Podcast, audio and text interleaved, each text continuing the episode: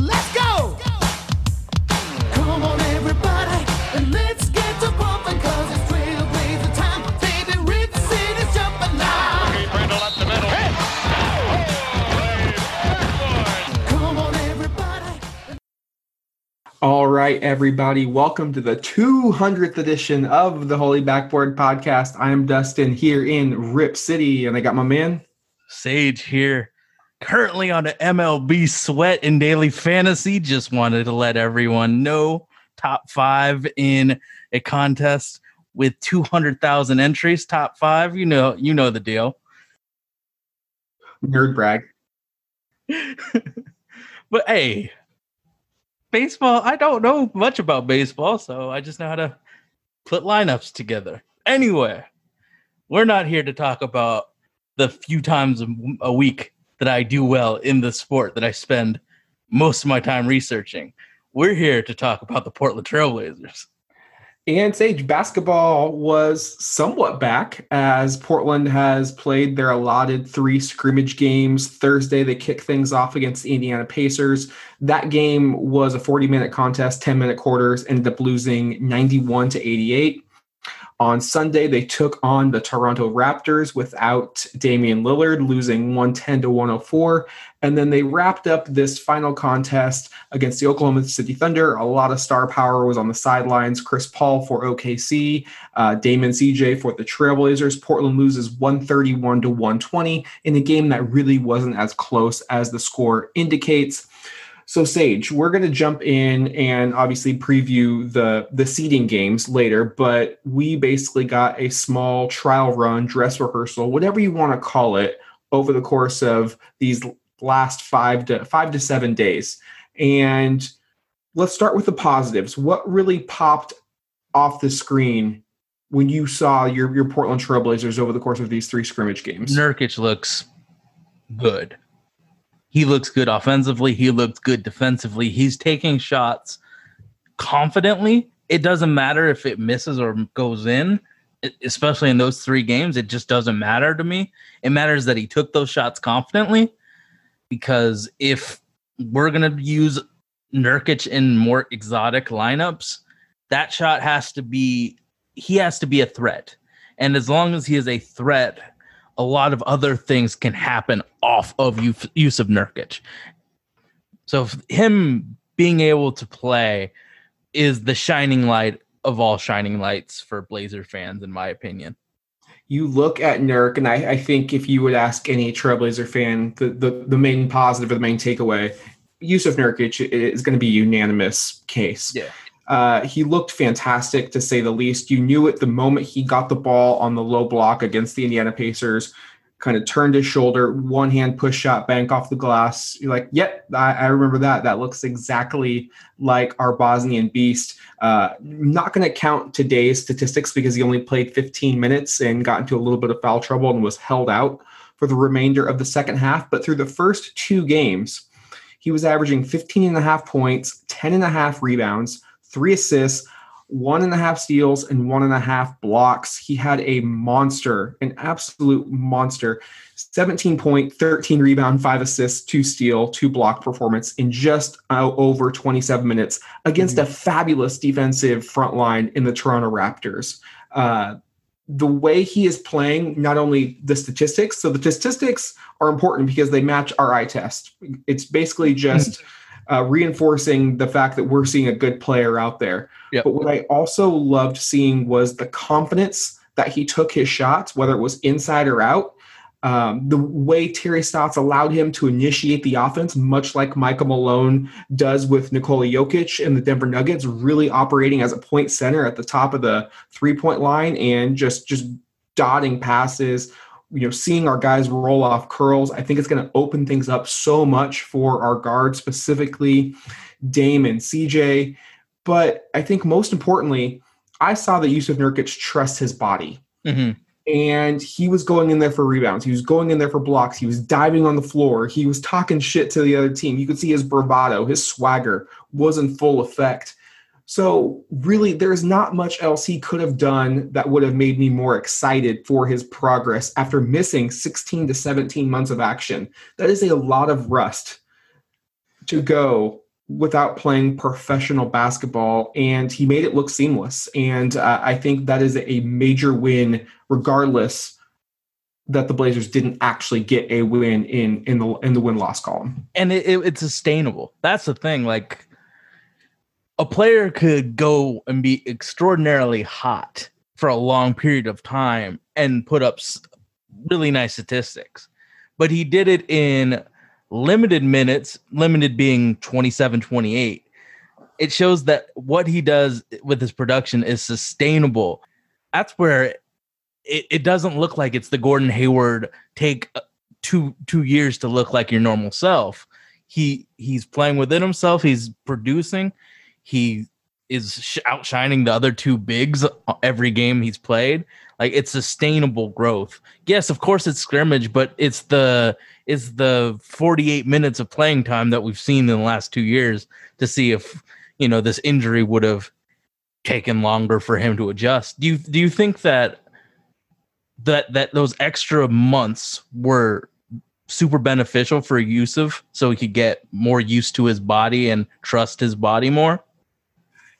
Obviously there is no blessing in disguise when it comes to the uh, with, with with a pandemic but if we're talking strictly sports and we're talking Yusuf Nurkic's situation then yeah it was a bit of a silver lining that he had to press pause on returning to basketball. I, you knew that he wanted to come back. He had that minor setback with the calf earlier on in the winter when he was going to come back i think around january or february closer to the all-star break and then it got pushed back and he was finally going to come back mid-march nationally televised game against the Houston Rockets. And, you know, I was apprehensive because you probably could tell that he was feeling inter- pressure internally from himself. My team's mm-hmm. struggling. We try to make this playoff push. I want to come back and play. It's it's been 12 long months. So obviously you you've got that itch that you just want to scratch. But I think being forced to just continue to rehab and you know they when people say i want 110% effort or i want to be 100 110% certain these extra three to four months was that 10% that he was able to say okay I, i'm ready to go. It's really now or never. And i think the same thing applies to zach collins getting that shoulder fully healed because as, as you can see these are these athletes are, are playing at the, the highest caliber and you need your bodies to their their bodies are essentially machines Mhm. and they've got to be well oiled they they just have to be firing on all cylinders and any really kink or just ding it's going to throw their body off and they're not going to be able to perform and more times than not it turns into a, a really a, a long lingering injury that look at paul george he's he's still finally just getting back from his uh, labor. And you look at Meyers Leonard, he spent almost two seasons battling shoulder surgeries, shoulder injuries, excuse me. So, uh, you know, to make a, a, a long, a short answer long, I I do think it was beneficial. Um, one other thing about Nurkic that that I'll I'll leave off on. If you want to add something, feel free to. But when you hear in the media that a big man is adding a three point shot into his arsenal, this is exactly how you envision it. You don't want him living out there. You don't want him being a Bol Bol. Now, there's nothing wrong with Bol. He's a 7 2 small forward, but Nurkic is our center. He's a guy who really needs to get busy down low. But the threat. So when he has the ball at the top of the key, if the defense is sag off, like he's able just to catch and shoot. His shot looks fluid. It- he's not using any wasted motions. It doesn't look like he has to put a lot of effort into that shot. Looks like he can maybe even take a step back once he starts getting a little bit more acclimated. That's just the the rhythm that I've seen him shooting that jump shot. And you know, it really reminds me of when we had Rasheed Wallace during that 2099 01 era run where he would his his he butter his biscuit on the low block. But if any opportunity presented itself to step out on the perimeter and, and pull that defender away from the paint, he was making them pay. And so that's really what I was happy to see because usually whenever I hear uh, a big man talk about adding that three point shot to, to their arsenal, you know, when LaMarcus was going to do it, I just really rolled my eyes because I was There's like, Ibaka too. yeah, I was like, don't you don't we don't, we don't need more players away from the basket, but this seems like a very natural progression. Um, his shots came all within the flow of the offense. In fact, you know, you were begging him to shoot some of those shots because they were such good I was hyped. And again, it it just makes him that much more difficult to defend. I mean, we all saw how hard it was to defend Jokic last year in the playoffs because he was so damn dangerous from either passing from the top of the key or, or hitting that three point shot. So, you know, if he can get that going consistently and replicate these numbers in the seeding games, that's going to give Portland a fighter's chance against this intensely, immensely difficult schedule that the NBA rolled out for them. So I, I think the beauty of the Terry Stotts scheme is that if Nurkic feels confident in shooting or initiating the offense through the slot.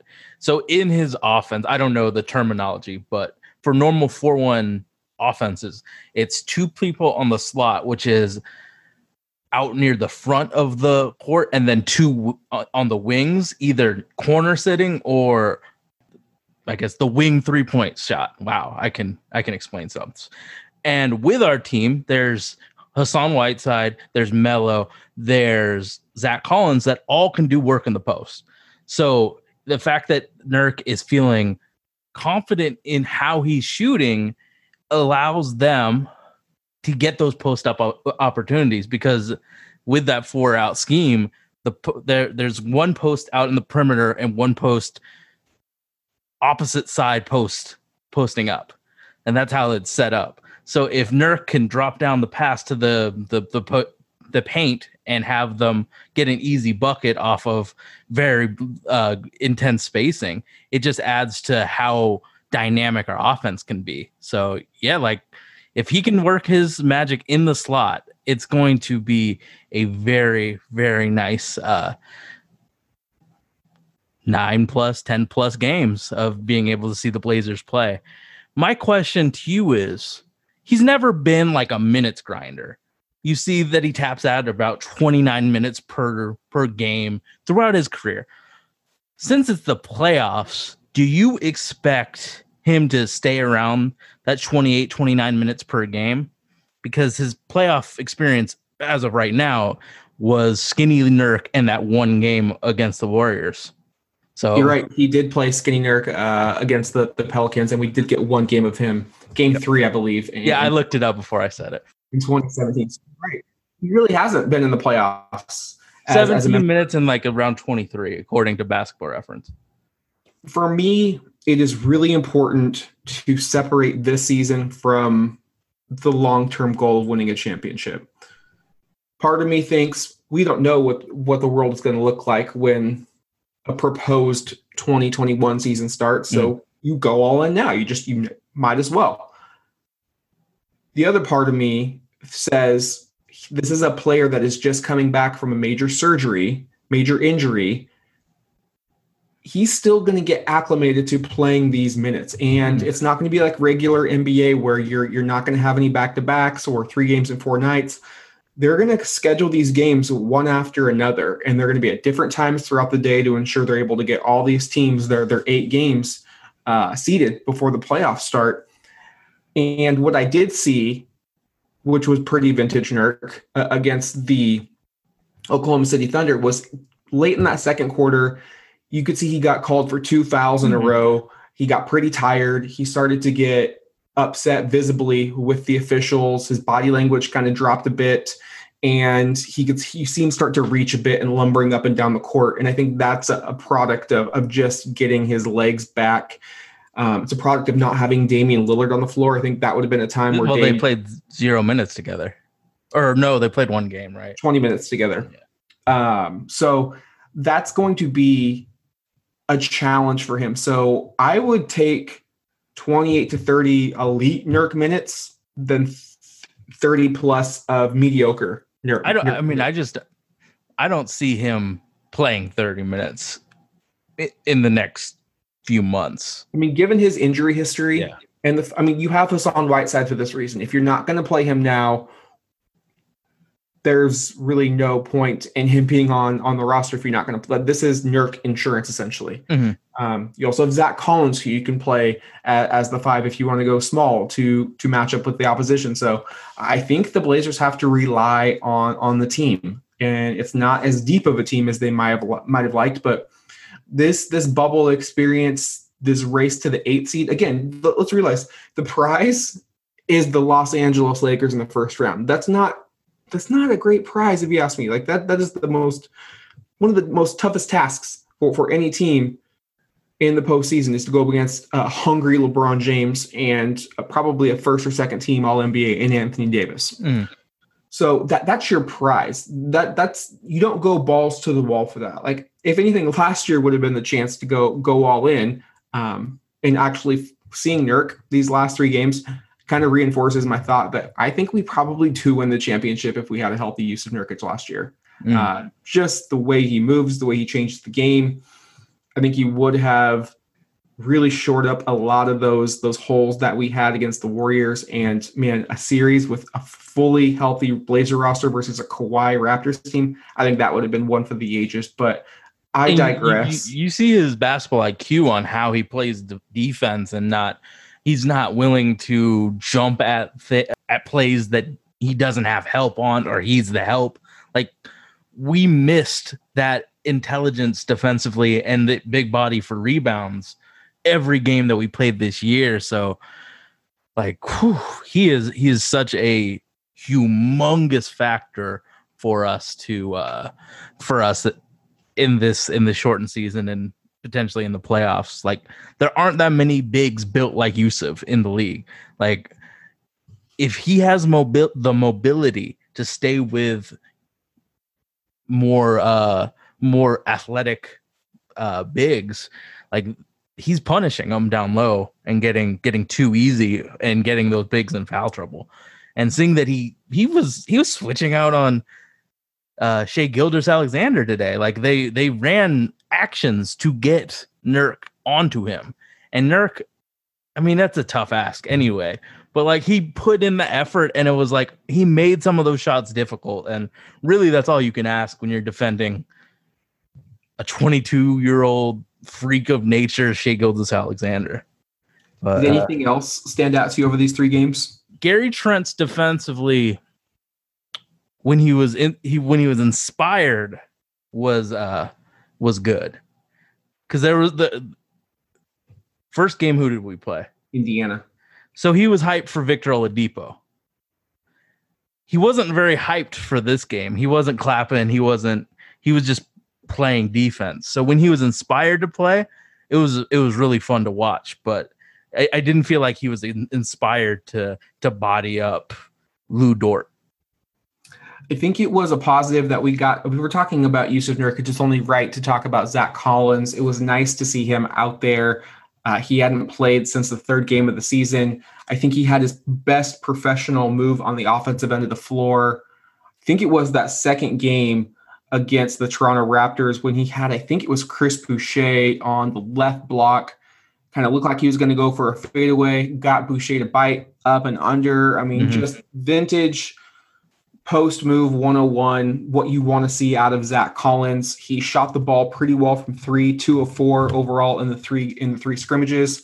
Came off the bench one game. Um, I think that it, it the starting lineup it, it needs to be Zach and No. Yusuf. Yeah. What did you think of the Hassan Nurk pairing? Should It we see more of it? Should we see less of it? Or was that about enough? It was 6 minutes of basketball action. You know, it like the reason they made a big deal out of it was because it was the starting lineup. It wasn't the finishing lineup. And after six minutes, they didn't go back to it. So I think that alleviates a lot of fears that I had about them trying to push it out because I'm cool with it in limited time against the right opponent. Like, I definitely think we could do it against the Lakers, for example, if we played them in the first round. But I don't think we could do it against the Houston Rockets or uh, the Clippers because they have Montrezl Harrell and then Kawhi plays the four. I don't think that's a, a reasonable basketball uh, idea. But if it's against the right team in the right scenario, I'm totally fine with them playing a rotation with them or two rotations, first half and second half. I'm totally cool with it. But I think that what's best for us offensively and defensively is to put Zach with one of the two centers for most of the game. And like I saw some stuff on Twitter that said Hassan's losing a lot of value, and I agree that he's losing some, but Yusuf's never been a minutes grinder. It, Hassan's gonna play 24 minutes minimum.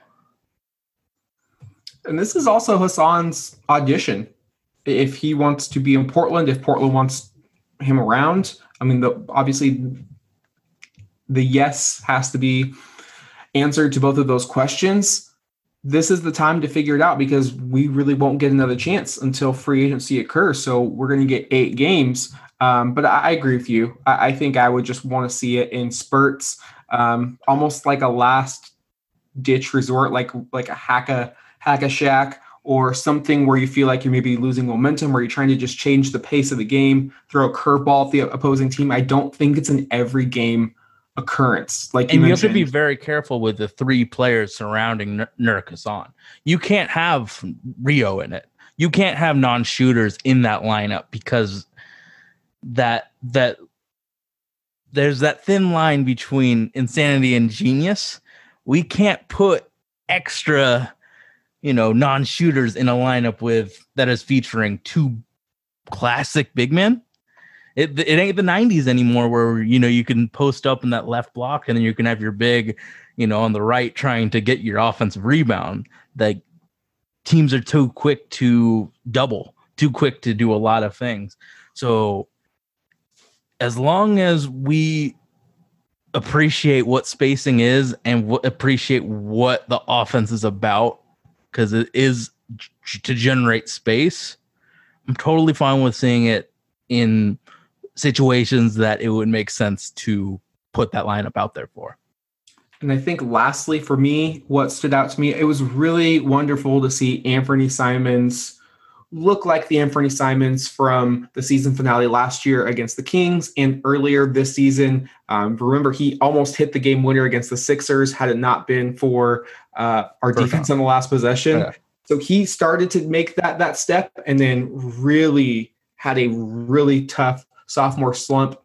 But it was awesome to see him play with confidence. Uh, he ended up with 23 points on 9 of 15 shooting, 5 of 8 from downtown, and he just had complete control of the offensive scheme, 5 assists, uh, 4 rebounds. So he was filling up the stat lines. There were just certain plays. There was a couple of give and go touch passes with Nurk that resulted in a jam, both one for Ant and then one for, for Yusuf.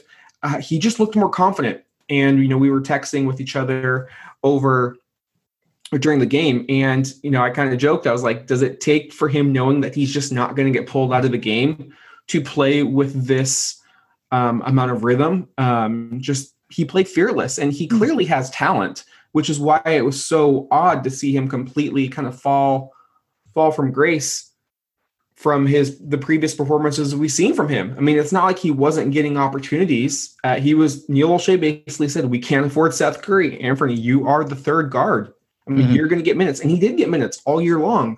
So hopefully, it's just what comes with the territory when developing a, a young prospect. Because even if Terry does go to an eight man rotation, Anthony Simons needs to produce when he's going to get thrown in there. And he's hmm. probably not going to get prolonged minutes, probably just going to be in short stints. But Portland needs an additional ball handler. We just don't have that right now. It's really Dame CJ and Ant. I don't think either of us feels really comfortable with it being Rio.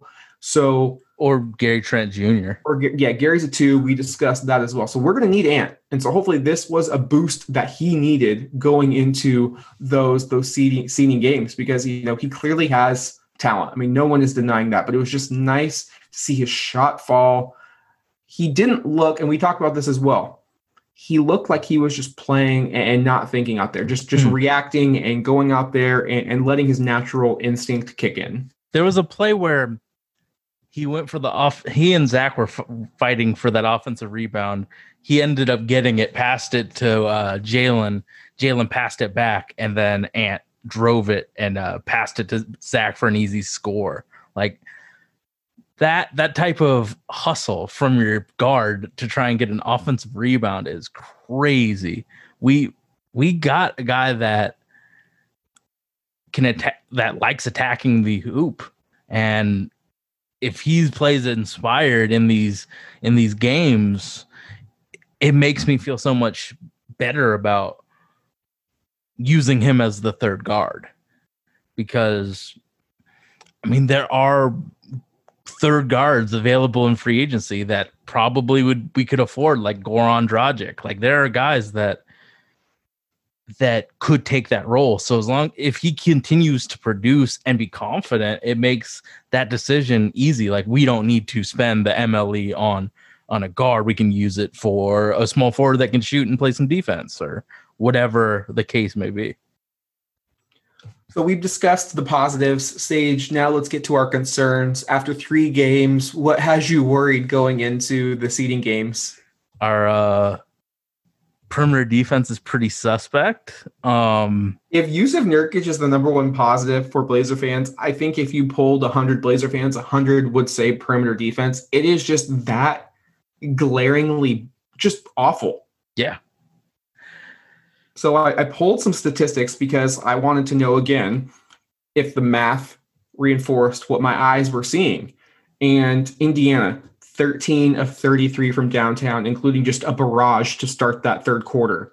Uh, Toronto, 17 of 44. OKC, 20 of 40. Overall, Portland allowed teams to shoot 43% from behind the line in these three scrimmages. And I'm telling you, Sage, it could have been higher had a lot of teams not been playing their second or third stringers Yeah, we played against some junior varsity. because those looks were wide open. And I've got theories on why they were so open, but I kind of want to hear hear your thoughts. Like one, what's wrong? And two, can it be rectified and changed and corrected for in time to, to make a playoff push? Because we will not win unless our defense is tightened up. you know it, it it it's tough like i would say in the uh okc game they made a few tough shots but a lot of them throughout the entire three games of scrimmage they were a lot of easy easy shots that if i feel like i feel like our defensive rotations were just non-existent on some of those open threes. So i don't know how we can fix rotations that have been a thorn in our side literally this entire year. It just got exposed even more so since we're playing better teams. And So when you're talking about the rotations, are you talking about our, our scheme, which usually says, okay, you know, let the ball handler fill him, filter him into the teeth of the defense and, you know, protect the paint. But instead, teams are knowing, okay, I'm not going to challenge Yusuf and Hassan. I've already got by my man. Once that help comes, I'm going to swing, swing, swing, swing, swing. And sooner or later, you're going to get an open perimeter look Mhm. because that's kind of what I was noticing was kind of the Yeah. crutch of, of our defense. or like if you're an elite point guard, you got an elite pull up. Like I feel like that's one of those things. If you're playing point guard in this generation of ball, you got a you got a banging pull up. So once you get past your guy, you can just pull and get that relatively open shot because we're not changing our defense ever. We're playing the same defensive strategies every time. So once a, a, a Bradley Beal, for instance, realized that they weren't sending the double ever, he was able to get really comfortable and do dribble pull ups. So there's the the pass, pass, pass, shoot the open shot, and then there's the set the screen. The center's going to sag back defensively. Once you get by your man, you're having an open shot. So all you have to do is hit the hit the mid range jumper. And like I said, lead initiators in this day and age in NBA can hit the. Are you gonna give the up this this shot off dribs, or are we gonna pass it around and take an open shot off catch and shoot? Yeah, I think there's I think there's a catch 22 to playing defense in today's NBA with the skill set that I think is at an all-time high. I mean, you're looking at everybody on the floor can essentially pull from anywhere, uh, is comfortable shooting and is a threat. What my concern is is we let offenses dictate how they want to run their sets. We don't, like you said, we don't do anything different. Teams know how we're going to defend them when when they go into a pick and roll. They know how we're going to defend when they just want a rim run.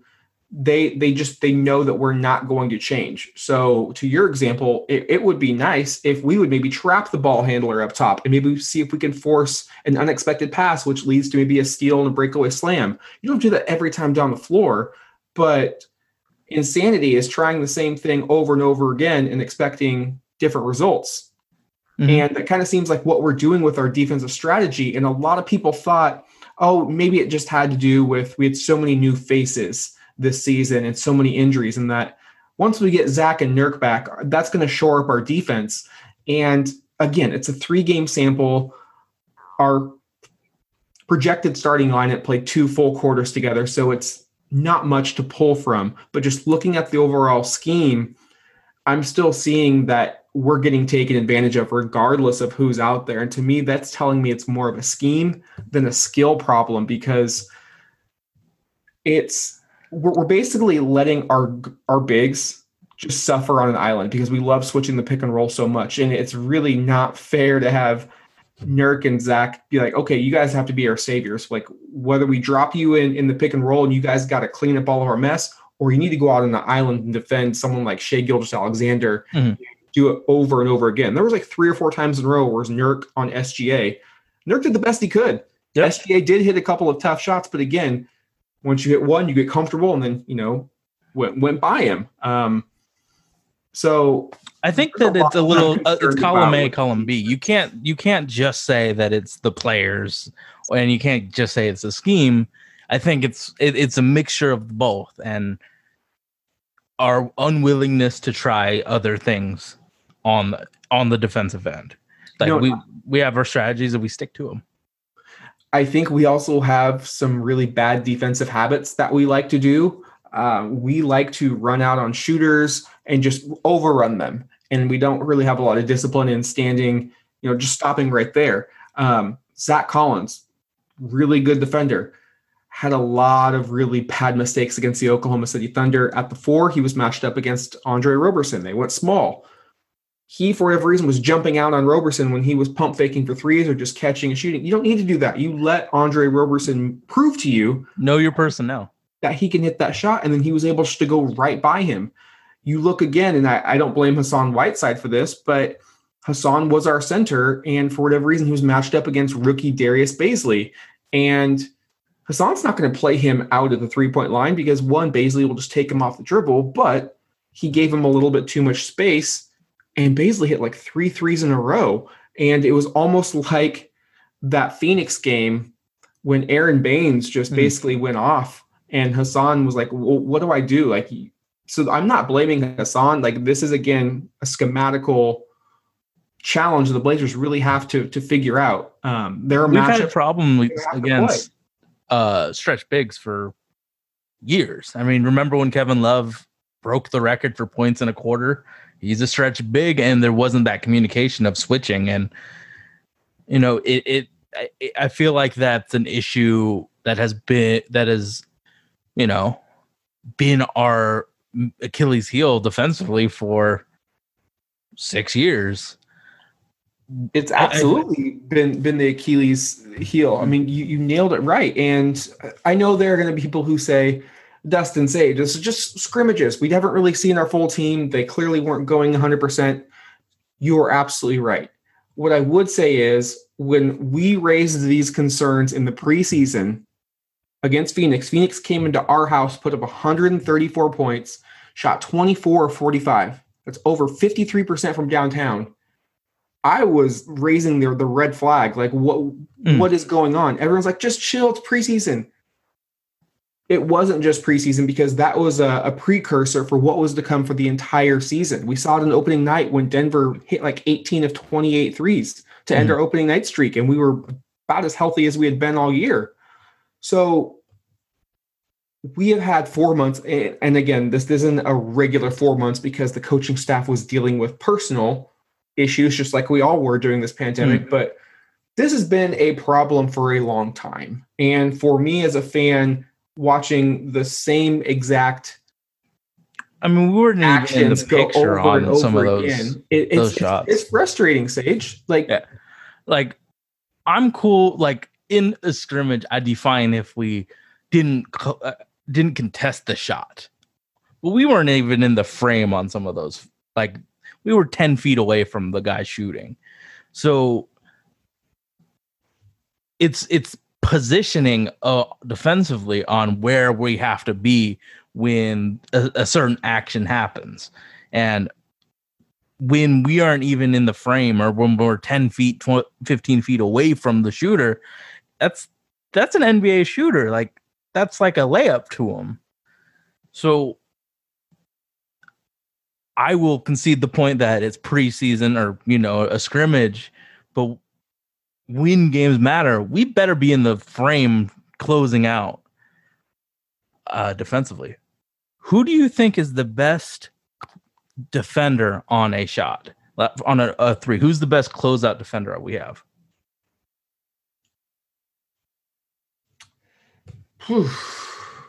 I think for his size, give me Yusuf Nurkic. I, th- I thought he played fabulous defense, especially against Gallo.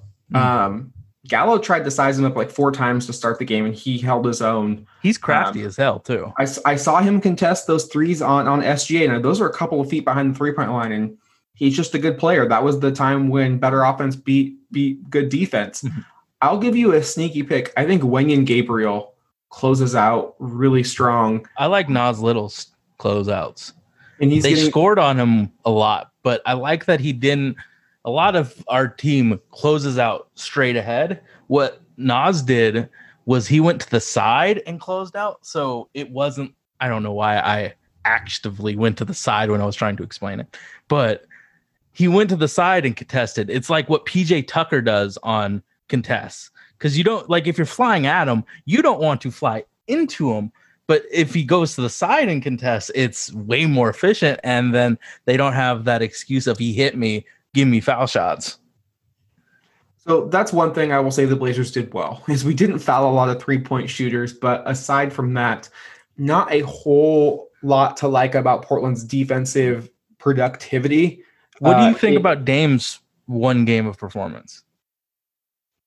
Incomplete. I don't think he was there. I think he was being play. super duper passive. Yeah, I mean, he, he wasn't there to play in the sense of I need to get mine. He was there to make sure Yusuf Nurkic was comfortable, Zach was Really? comfortable. really get a sweat. So, you know, I don't take anything from from Dame. If there's one player who can come in and just turn it on, uh, it's Dame. But you- mentioned Dame, and another thing that I I think would be, you know, we look at these three games. You know, we talked about the defense. Portland gave up nearly 121 points per game over these last two games, in which the quarters were at, at a full 12 minutes. That that's not going to get it done. You're not going to win allowing over 120 a night. So we talked about the defense. Another thing that I that I was disappointed in, and is really out of our control, was injuries. So we had Hassan Whiteside who had a sore Achilles. He missed the first game. Uh, Dame with the foot inflammation missed games two and games three. Uh, Nas had a concussion, missed the missed game one and game two. So you're looking at a Trailblazer team who lacks a lot of chemistry and continuity, and was going to use these three games to build some form of, uh, Mhm. of rapport with one another. They only got quarters one and quarters three against that Indiana team uh, on last Thursday, and that was even they didn't have Hassan Whiteside. yeah, they had zero that minutes with Hassan and Dame. really haven't had even one set with the full eight man rotation that they plan on rolling out. That is going to be an uphill battle to, to climb. I mean, just we don't get a cupcake at all, really, in this th- these games. But that by that time, the, the game It's already decided. it could be decided. So Portland really doesn't have the luxury of going up against a, you know, a cakewalk or, or a cupcake. You know, we have to play the team directly in front of us right off the bat, and we're going in there basically fresh, like it's, you know, first day of school. And oh, how was your summer? How was your summer? I don't know. I haven't seen you. Mm.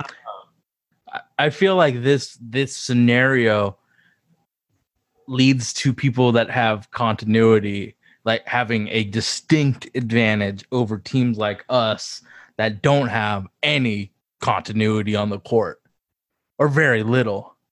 Like a team like Denver with one move in the last year has a distinct advantage against us.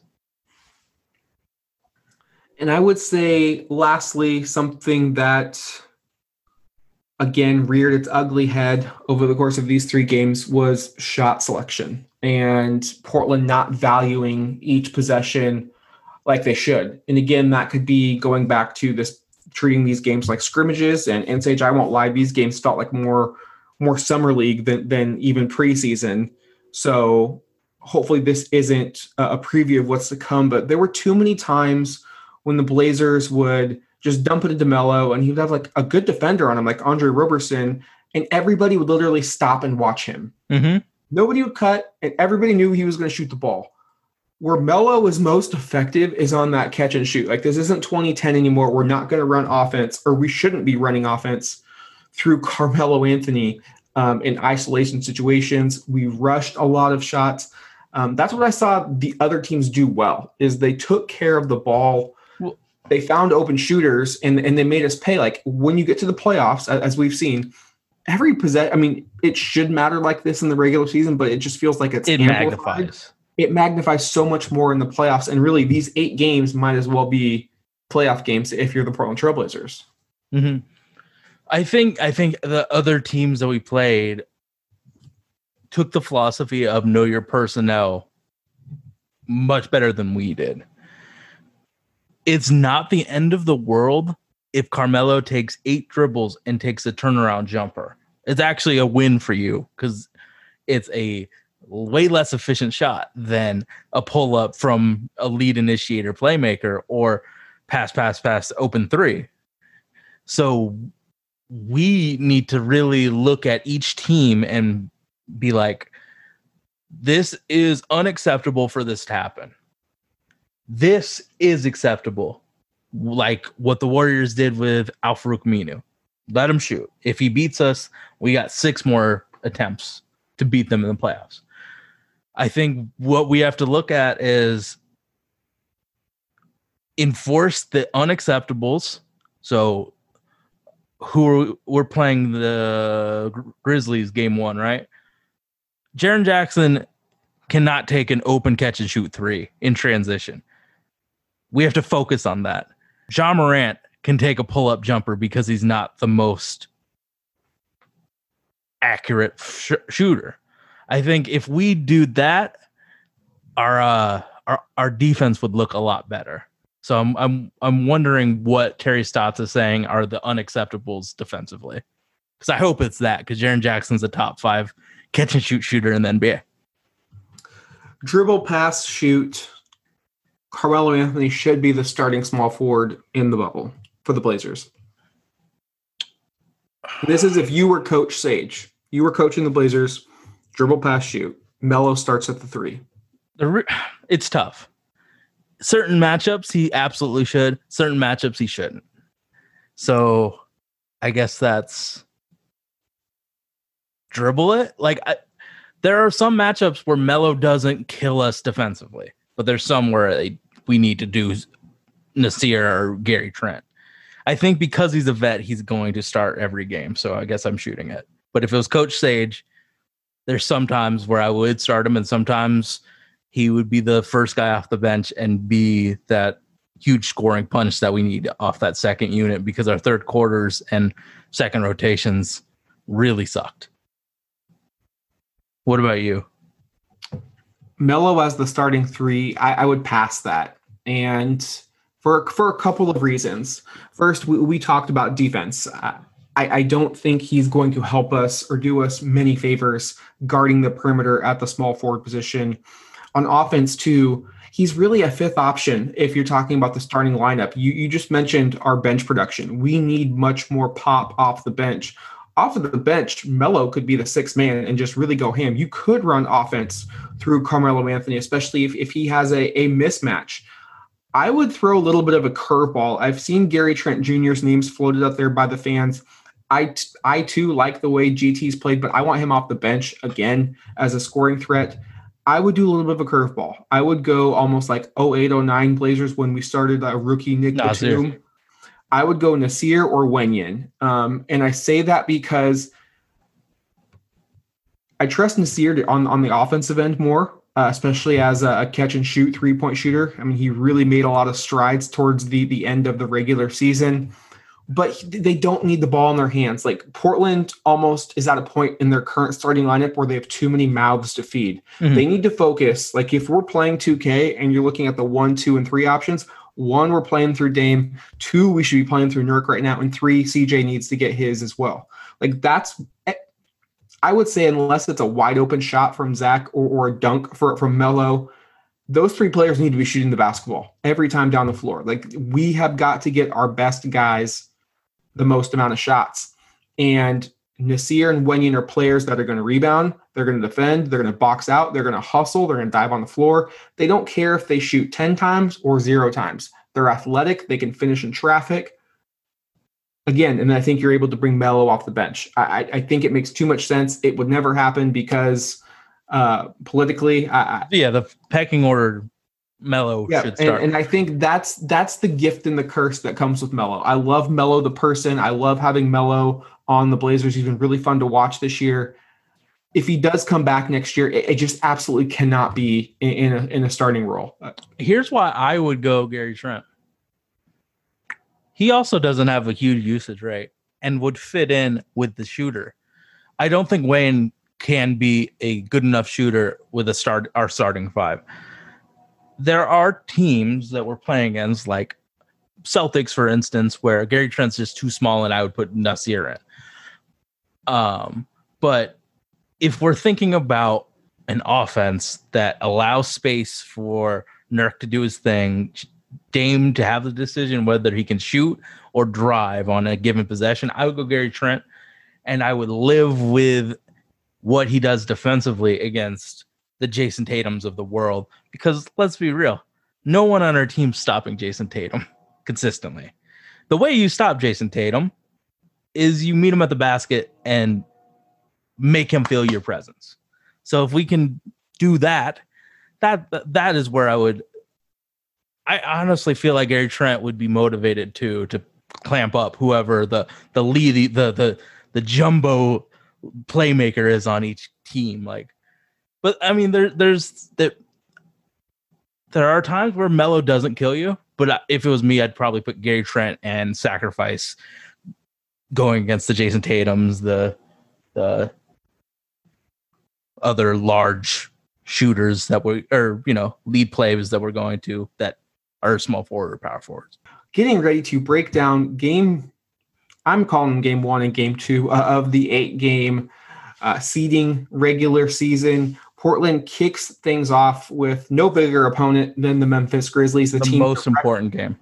that's a de facto playoff game for your Portland Trailblazers. Friday, uh, the Grizzlies are 32 and 33. The Blazers, by percentage points right now, are in that ninth position at 29 and 37. Uh, remember, Portland must finish within four games and be in at least ninth position to force a, a play in tournament. And it doesn't get any easier as they have to face the Boston Celtics. That one will be a nationally televised game. I think the NBA gave the Blazers a bone there because the coronavirus shut down the season right before we were going to get the Houston Rockets on a Sunday matinee. Uh, so they get it again, but it will be against the Boston Celtics. Let's look at, we will talk about Memphis first, but I just want to look at Boston. Boston is in a weird position where they are third right now in the East with Is 21 losses. possible for them to move to second or drop to fourth? Yeah, it's going to be tough for them to drop to fourth just because I don't know if Miami or Indiana would would catch them. Phillies, you know, five games back, so I don't see that. Um, and I don't three games to catch the Raptors might be a little difficult the way Toronto's playing. But again, this is a whole new experience. We're talking about the bubble. And Can I talk about my philosophy in this eight games? A lot of people think that it's the beginning of the season, when reality, it's the continuation and the end. Anyone that has listened to our shows, we preview the games and we play we talk about the players that on paper are the projected starting lineups. In late April, which is what this season would be, there's teams that will rest stars or rest role players or try something new. So there there is a chance that let's say we're playing the Rockets and James Harden isn't feeling good or whatever the case may be, there might be players that are not in the rotation because of whatever reason. Let's say we're playing the Clippers. Montrezl Harrell has had a lot of issues this this uh, bubble. What if they want to try out Joakim Noah for 18 minutes? So there's going to be we are playing against a very difficult schedule if played my projected starting five versus your projected starting five, and the rest of my team versus your rest of the team. We have an incredibly difficult schedule.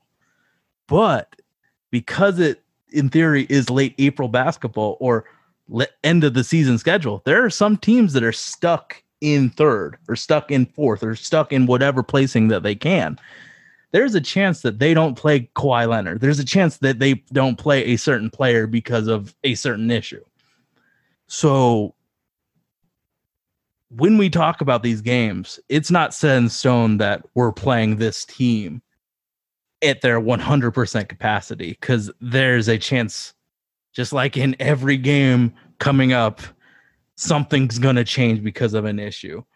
So, yeah, we're going to talk about it as if it's the projected team, but in reality, we could catch a break because if you already have the second spot, why risk playing Jayson Tatum? Why risk playing Kawhi Leonard if you already know you have the second seed locked up? That's my that's my philosophy on how I'm gonna talk about breaking down the games.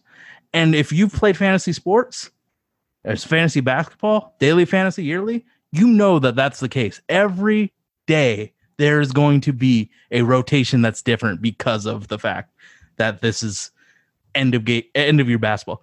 Anthony Davis might not play game two of the season because he has an eye, he, he has an injured eye. And you're thinking to yourself that he's a professional player and this game's two days away. It's Anthony Davis. He's made of glass. He's he there's a very valid chance that he doesn't play. So let's take that philosophy right into Memphis. What, I think that they are playing 100% of the, their uh, oh, for sure. They full looked- power. Yeah. I mean, two teams could not be headed in two different, two more different directions than, than the Blazers and the, and the Grizzlies heading into this game. Memphis had their their full rotation on display. Minus Justice, right? Yeah, but I don't think he really was ever part of that that core. I think He got- wasn't for the right the year. But Yeah, he he, I mean, he was supposed to acquired take over Jae Crowder's spot. Either I mean, way, they, yeah. they basically have their entire allotment of players. They absolutely destroyed the Miami Heat 128 to 110. Ja had 22 and 12. Brandon Clarke got business off off the bench. And I remember playing them right before the All Star break. That's when, you know, Dame kind of broke down because he was carrying the the team Mhm. on, on his shoulders for so long. And so not breaking down in a negative connotation, but just more like literally physically, his body just said no more and it caused him to miss the All-Star game. And in that that game, I just remember how abysmal her paint defense actually was. And Brandon Clarke, I think, had a perfect like 10 of 10 night. The way he finishes in the paint is fantastic. He is such a crafty finisher. I'm saying the the looks he was getting, Mhm. I could have finished in the paint. I mean, that's just how wide open he was. So whoever is defending him needs to put a butt into him and box his behind. him feel out. you. Exactly. Like I really wish we had Ed Davis for this game. So my philosophy would be defensively is build that wall around Ja Morant anytime that he goes to the hoop. Make him make a split decision, make him feel you. Build that wall against him so he doesn't have an easy finish. Because what I would rather have him do is take, you know, standstill shots rather than drive because once he starts driving he forces in fouls he forces us to react and i don't want us to have to deal with it but if we can build that wall and make him a jump shooter i think this game is a lot easier for us I think Lamar Hurd made a really good point during today's broadcast. It was towards the end, and he mentioned that with the Oklahoma City Thunder not playing Chris Paul, they didn't run much pick and roll, and it really gave Portland a good glimpse of what they're going to face against the Memphis Grizzlies because they don't run a ton of pick and roll either. And if if I'm the Trailblazers, I, like you, do not want Ja Morant to get a, a downhill head start and just look Run like a through. freight train Mhm. going at your defense. The last thing we need is him getting Zach and Nurk into foul trouble. I, I play him like I play Westbrook. Beat me from the outside. Mhm. And the matchup I'm looking forward to most watching is Jonas Valanciunas against Yusuf Nurkic. Uh, if you remember, Valanciunas and Whiteside kind of got into it. Beef. I think Valanciunas had a little bit better performance. No, that- Valanciunas had an extraordinary game. so Portland needs to win that matchup. Yeah. Nurkic needs to be able to dictate the tempo of the game. Whichever team can really assert themselves defensively is going to come out on top. I think there's going to be a lot of jitters on both teams. Mhm. Remember this this game is huge for Memphis as well. They have a tough schedule, and you know they want to stay in eighth. They they want to really only have to beat the ninth seed once rather than be in Twice. ninth Mhm. and have to win two in a row. So this game means the, the world to the Grizzlies, especially with you know the Pelicans breathing down everyone's back. You know, given that that really smooth schedule they've got, so you know they're always going to be a threat. So both teams are going to come out. I think. I think very nervous, and I think the first team to really settle in, Mhm. get into their pace, and you mentioned earlier in the podcast knowing your strength and playing playing to that and not getting out of your skill set. The team that really plays to their true identity is going to win this game. I would. I mean, I I think every time that we ever talk about the Memphis Grizzlies since Jaren Jackson's been an NBA player, I've mentioned the fact that he's a foul monster. I would absolutely try and draw as many fouls against Jaren Jackson the third as I possibly can because he is such a dynamic basketball player. So his one major flaw is that he fouls quite a lot. So I would I'd try and go at him and get as many fouls drawn on him as possible because Brandon Clarke is a fantastic finisher, but I don't think I'm very scared of him shooting an open jumper. I'm terrified of Jaren Jackson trying to get that jumper off. But I mean, yeah, I think that whoever can dictate their style first is going to be the team that is the victor in this this game. So I think the major thing is the who whose stars are going to shine the brightest in this this scenario and Ja Morant's 20 years old. This is his first chance to play in, you know, NBA basketball. How is he going to be emotionally? I'm gonna I'm gonna ride with Damian Lillard, the the legitimate superstar that he is, the the 2K athlete that he is, to play within himself. And I think the Blazers win this very crucial game. So this is where the pandemic hurts the Blazers. Clearly, they had a Eastern Conference road trip slated for uh, March, which has now been replaced with neutral site games against teams like Philadelphia, uh, Boston. But this game against Memphis, Portland was not only supposed to have one, but two against the Grizzlies, and both were in the Rose City. I think if Port this if, if for people that say fans don't matter, I think you're out of your mind. It just gives teams, especially at home, a huge lift. I just thought of something, and it's kind. It it could uh, be related to the Blazers, but I don't think so. Which player is great, most benefited by the fact that there are no fans playing in the NBA or in, in the arena right now? I'm going to say Ben Simmons. Who do you think it is? Because I remember this interview he said when talking about why they're so dominant at home and so trash away. They're afraid to lose in front of their fans. I think the pressure of Ben Simmons sucking at shooting threes is going to be alleviated because there aren't fans screaming you suck at shooting threes at him every every chance he's on the floor. Who do you think is benefited the most by no fans? I think it's it, it might be the young players. And so this is a Ja Morant, a Zion Williamson. That's why I said it's so it was so crucial that Portland didn't get this game at home because instead of Ja trying to defend Dame in front of 20,000 screaming fans, and it would have been absolutely raucous in, in the Rose Garden, There's it's just going to be like another summer league game. It's, be like 2K. another- You're listening to 2K music and fans. another AAU game. like it really lowers the intimidation factor, and in a way, you you do get more pure basketball because it's just mano y mano, my skill versus your skill, my squad versus your squad.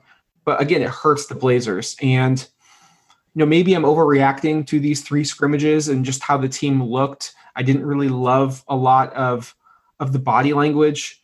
Um, not saying it wasn't good body language, but there there were some I just would have expected the team that was eight games under 500 fighting for their playoff lives to maybe have played a little bit stronger in the scrimmages, considering you only get eight games. You get three scrimmages and eight games. So it's not like this is a full length preseason.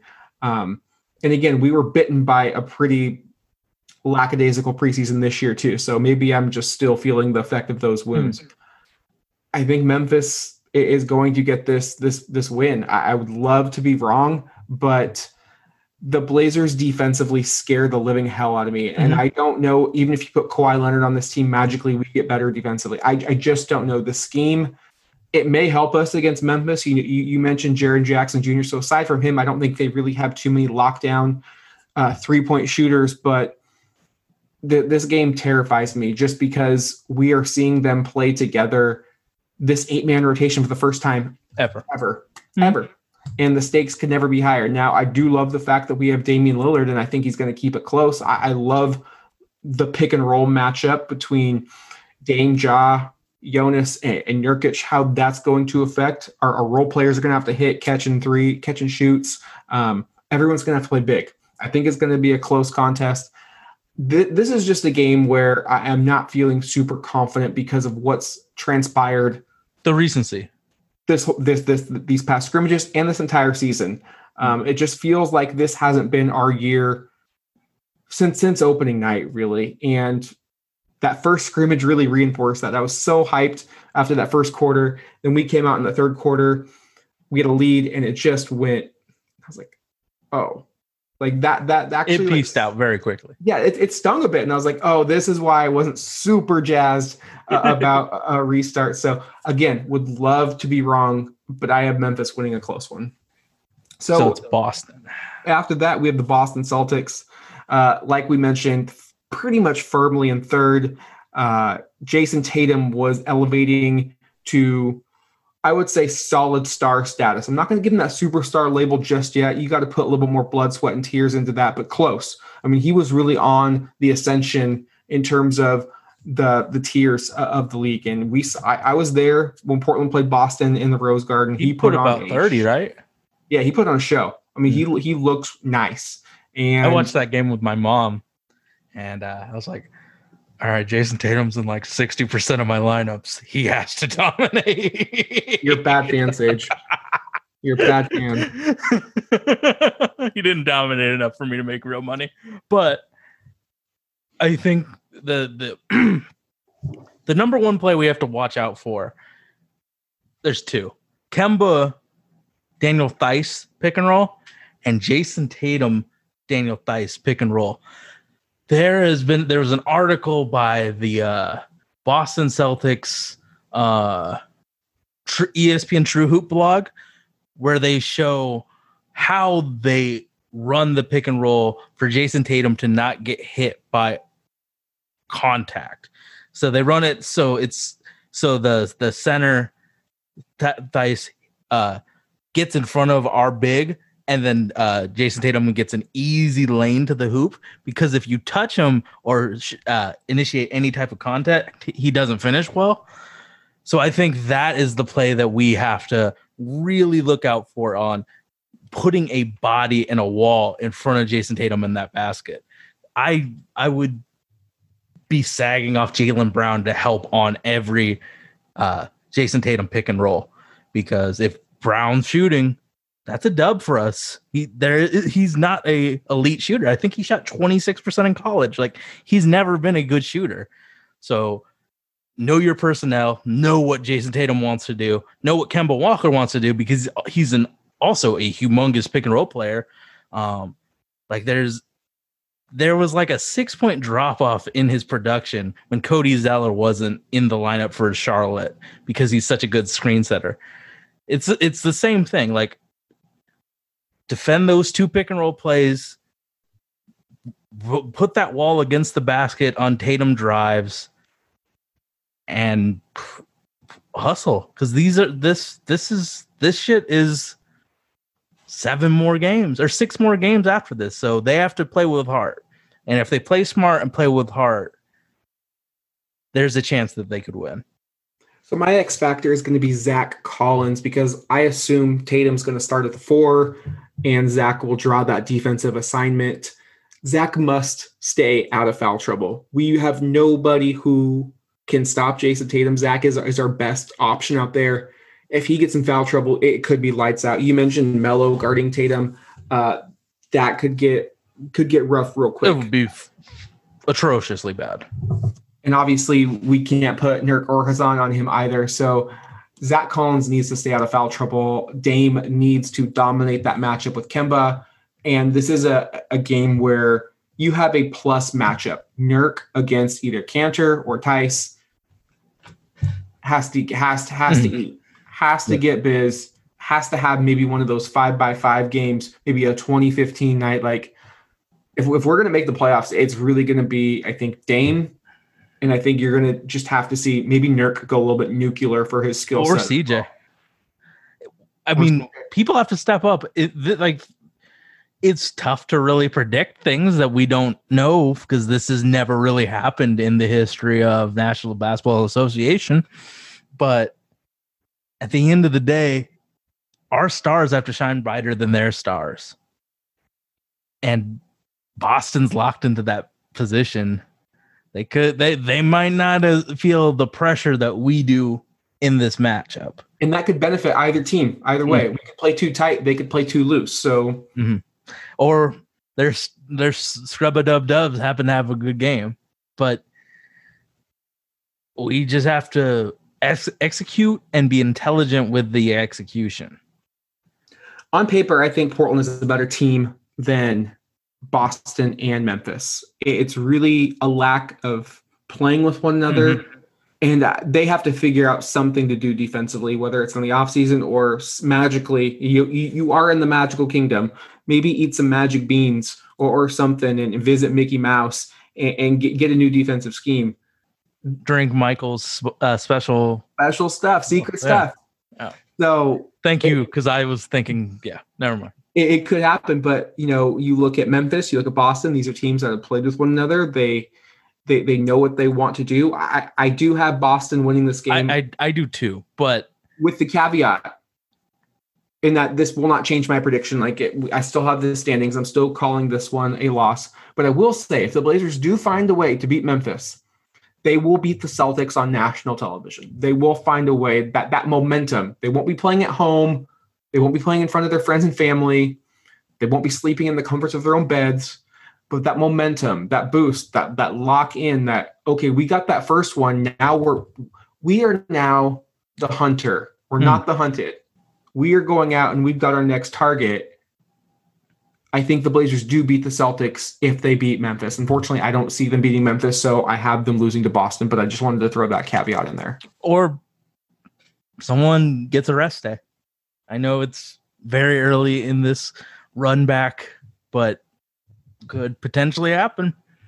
But I, I think the Celtics win, but they're locked into that seed, so they might not come out with the intensity that we do. There is a chance that we blow them the fuck out first quarter. Yep. And there's a I- chance our, our bench gives it right back up. And we I wasn't trying to include that portion of what has happened. No, this is- in the this is three game? Real podcast sage. Like my my heart right now is saying, oh, change your predictions right now. We're gonna go two and oh, we're gonna get this one. But old noggin up here is like, no, we've been through this shit this entire season. We've seen we've seen this. Don't fall, don't don't do it. Don't give into it. Make make your prediction. So you know, the head's making the prediction for these ones, but the, the heart Wants the what it heart says we're going to go six and two, and we're going to give the Lakers all they can handle in the first round. My, my my noggin says three and five, and it's another long off season in Rip City. It's it's the nature of being a fan. we're going one and one and uh hmm Nurk has an amazing game. Dame's consistently amazing. Nurk has something special planned for game one. Game two, Jayson Tatum kind of establishes a rhythm and carries them to a close, close victory against the Blazers. And man, like we're gonna be here for you throughout this ex- the express season and potentially games after it. So we will be here for you. We are available on iTunes, Google Play, Stitcher, uh, Himalaya Podcasts, Nothing But Net Radio, Dash Radio, Tuesdays, two to three. Uh, uh Pacific, four to five Eastern. God damn it, I'm not as smooth as I have been. But uh yeah, we will be here for you. Do you have any uh thing you want to add about these two these two games? Nothing. Just continue fighting the good fight. You know, we are very pro Black Lives Matter on this podcast. Uh, I salute all of the protesters out there in, in Portland. Um, you're you're doing a great thing. The the the wall. Everyone who's been out there. I mean, it's been 50 plus nights. Um, you've got people who've been out there. You've got the, the the moms. You've got the veterans. You've got just a whole community really fighting for, for what they believe in. And um, I, I've loved the trying to think of the word I'm thinking of. I just love the way the players are, are handling themselves, using their platform, conducting themselves is what I Mhm. was looking for. Tobias Harris, CJ McCollum, um, all of the WNBA collectively having that strong message, really trying to let, let the audience know. I mean, this is this is a sports audience that that these games are being broadcast to, and maybe they don't want to hear about politics, or they might just flat out be oblivious. So any option that we have to continue to push that message and get people aware of what's going on, um, I, I think is is, a, a big win. And I just you know thank all of all of the athletes for they are making a sacrifice. And yeah, they're staying at a resort, and it's probably pretty nice, but they're still without their friends and family, and they're still working. Like this is still a job. Yes, they love what they're doing, but um, they they are providing entertainment, and I do feel guilty watching it at times, but I, I know they're out there uh, doing what they love, and at least the NBA so far, knock on wood, is doing it smartly. The MLS, uh, the NWSL as well, using that bubble scenario. Um, you know, we saw today that the the NBA um, Players Association president basically said, I think it was Michelle Roberts said, you know, if today is like tomorrow, the bubble is the only way a 2021 season occurs. And you know, we're seeing it in baseball where the Miami Marlins had so many cases just explode. Don't don't take what we're seeing for granted. Like I, I try to remind myself that because even though I do get frustrated watching this team play sometimes, like we don't know when the next time we're going to get see them play. Like tomorrow is especially not given hmm. in in today's landscape, and especially when it comes to, to sports, which really fall low on the tier of things that are going on. So just appreciate the the players, the staff, um, whether it's PR, social media, assistant coaches, the people working at Disney, the broadcasters, everyone making this experience available for you and me. Appreciate them. Take that same sincerity with you when you're when you're at the grocery store or you're out on your walk you know be be smart social distance wear your mask be be a good decent human being. And you know sage we can get get through this together. And this is kind of our intent is to provide some entertainment um, for our trailblazer fans because you know we're getting something out of this. This is something we can give back. And you know thank you all for listening this long. If you have you know as we say you're a real one. Um, that that's how I wanted to wrap things up. Sage just highlighting everything that's going on and, where we stand as as a podcast, and that's all I got. Okay, since I'm organizing the Medford multi, I am all right. I am one of the organizers of the Medford Multicultural Fair. I yeah, I'm one of the organizers out of eight. But what we are doing on September 26th is celebrating everybody's culture and diversity. So if you would like to be an entertainer, all you have to do is record yourself doing something that is meaningful to your culture, whether it be cooking something, dancing, singing, drawing something. I don't care. If you're willing to be a part of the multicultural fair, please let me know. We need more acts, and this is the chance for us as an organization to have the most diverse, most uh, diverse fair we've ever had because we can reach out to you, the internet, to be a part of it. So, September 26th, it will be on Facebook, YouTube, Twitch, every streaming platform. If you want to be involved, please contact me. You know how to reach me. My Twitter is in the uh, show notes. So, yeah, Medford Multicultural Fair, September 26th, 10 a.m. to 4 p.m. Join us for a day of happiness and culture and celebrating everybody's culture. And Wherever you may be, this is Bill Shinley. Good night, everybody. Let's go!